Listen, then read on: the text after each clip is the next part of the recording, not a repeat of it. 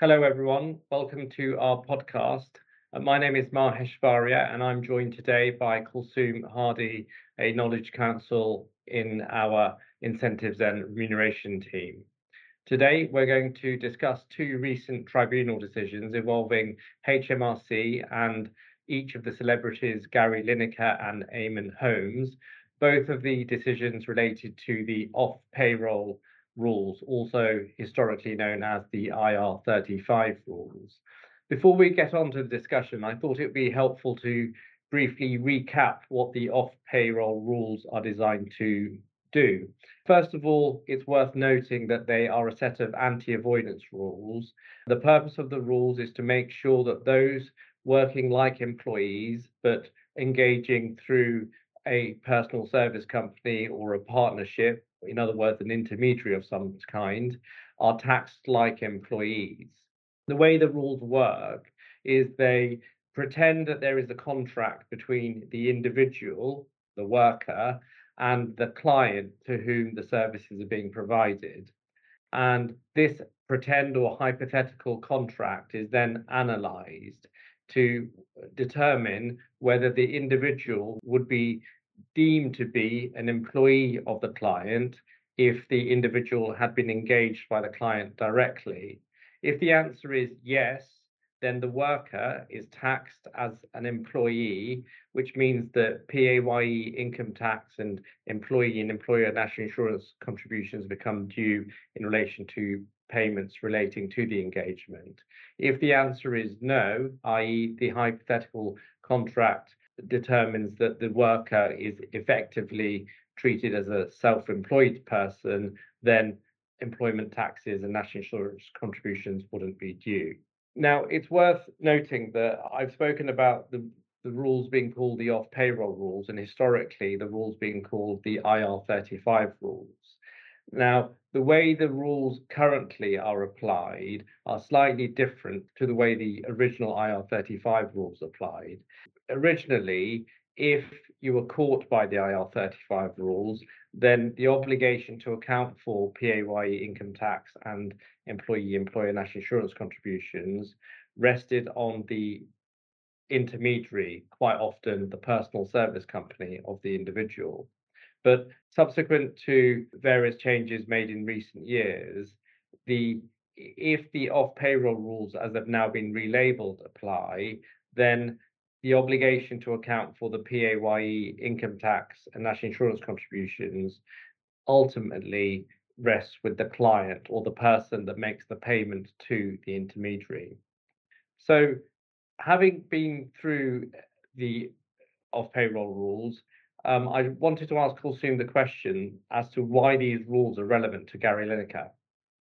Thanks, Mahesh. Yes, the Gary Lineker case is actually quite unusual because the way in which he provided his services to the, BBC and BT Sport wasn't through the traditional intermediary on which the IR35 rules bite, but actually through a partnership. And so, for that reason, although obviously Gary Lineker is a well known individual, his case is possibly slightly less uh, of general application than the Eamonn Holmes case that we'll look at later. But Gary Lineker provided his services to the BBC and BT Sport through a partnership with his, his then wife. And the way in which he and his wife entered into the contracts with those broadcasters was by signing contracts as partners of the partnership. And it's clear from the legislation that the intermediary rules can apply where services are provided through partnerships, although this is less common than PSCs. Normally, when the IR35 rules apply, we're looking at personal service companies because people usually want to provide their services through something that provides limited um, liability, and usually the tax treatment can be better. But in this particular case, there was a partnership. And uh, the revenue said um, because the partnership uh, was an intermediary, IR35 applied, and therefore um, Gary Lineker was taxable on the income from his BBC and BT contracts as if he was a direct employee of the of the BBC and BT Sport. However, the first tier tribunal took the view that IR35 just wasn't applicable for the reason that you mentioned, Mahesh, and that was to do with the particular way in which partnerships enter into documents. And although the first tier tribunal accepted that partnerships are within IR35, the rules don't apply if there is actually a direct contract between the worker and the end client, BBC and BT Sport. And in this case, because Gary Lineker had signed the documents, albeit in his capacity as a partner, there was a direct contract, and therefore IR 35 couldn't apply. And it, it's interesting as well, actually, because in this particular case, where had they found that IR 35 did apply, it wouldn't have made much difference to the tax position because Gary Lineker would have been taxed as a partner anyway, but the national insurance position would have been different. So we're really talking about a loss of national insurance to HMRC. And how much national insurance was at stake, also? I think it was about seven hundred thousand pounds. Yeah, so pr- pretty significant, even yeah. even just with employer national insurance contributions in play. And Kulsoom, if just Gary Lineker's wife had signed the contracts on behalf of the partnership, would IR35 have applied? At this stage, we don't know whether IR35 would have applied because the tribunal didn't get to that stage of the anal- analysis. The final stage, if IR35 is in point, is to look at the hypothetical contract between the worker, Gary Lineker in this case, and the end client, so BBC BT Sport and to, to, to decide whether or not that hypothetical contract would have been one of employment or self-employment. So they never got to that stage because it was decided that IR35 didn't apply. But it's interesting to note that there was a period of time when Gary Lineker provided his services as a sole trader rather than in partnership, and there was never a suggestion then that he would be a direct employee of the end client. Okay, I think it's perhaps fair to say that Gary Lineker's case is limited to its own sort of unique facts. And I guess we'll have to wait and see whether HMRC appeal it. But as I mentioned at the start of the podcast, this isn't the only recent IR35 case involving a celebrity.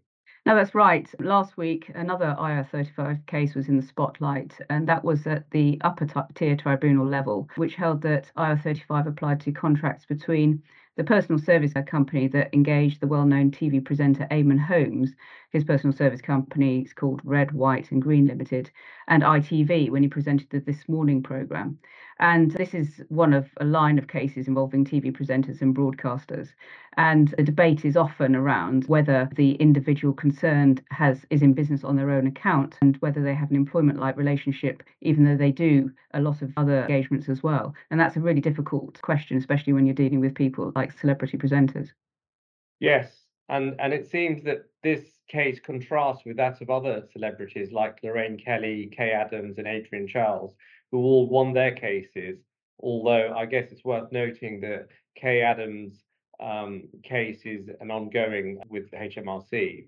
I think this case also shows how difficult these decisions are and how much they depend on the fact. A lot of emphasis is really goes into how much you weigh up the different features of the aspects of the pretend or hypothetical contract between the worker, Eamonn Holmes in this case, and the end client. Simply saying that you're in business on your own account because you also work for others is typically not enough to prove a justification of self employment, especially where you do most of the work for a particular client, as Eamonn Holmes seems to have done for the This Morning Show.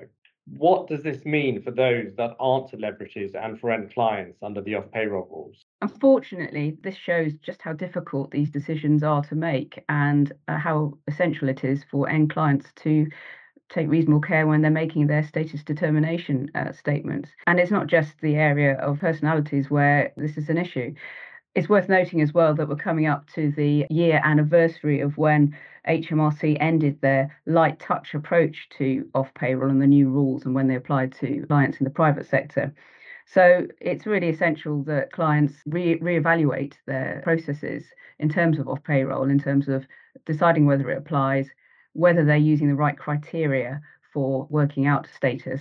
Um, using CEST is one of the ways of doing this, but it can be a blunt instrument. And also, as we can see, case law is moving. So it's really important that your, your tests are moving with the case law because failure to take reasonable care could mean that the revenue um, will seek to impose penalties, and those can be quite severe. They can be at least 30%, they can be up to 30% of the tax and NICs just for, for not taking reasonable care.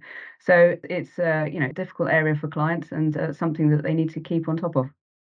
I think you're right. I think this, uh, you know, will be an interesting area of law um, as it sort of develops, and whether any cases come about under the off payroll rules and also outside of the world of TV personalities. For more information on the off payroll worker rules and how they might apply to your business, please do feel uh, free to check out our website www.traverssmith.com um, where there is a Q&A article on this subject. Thanks very much for listening.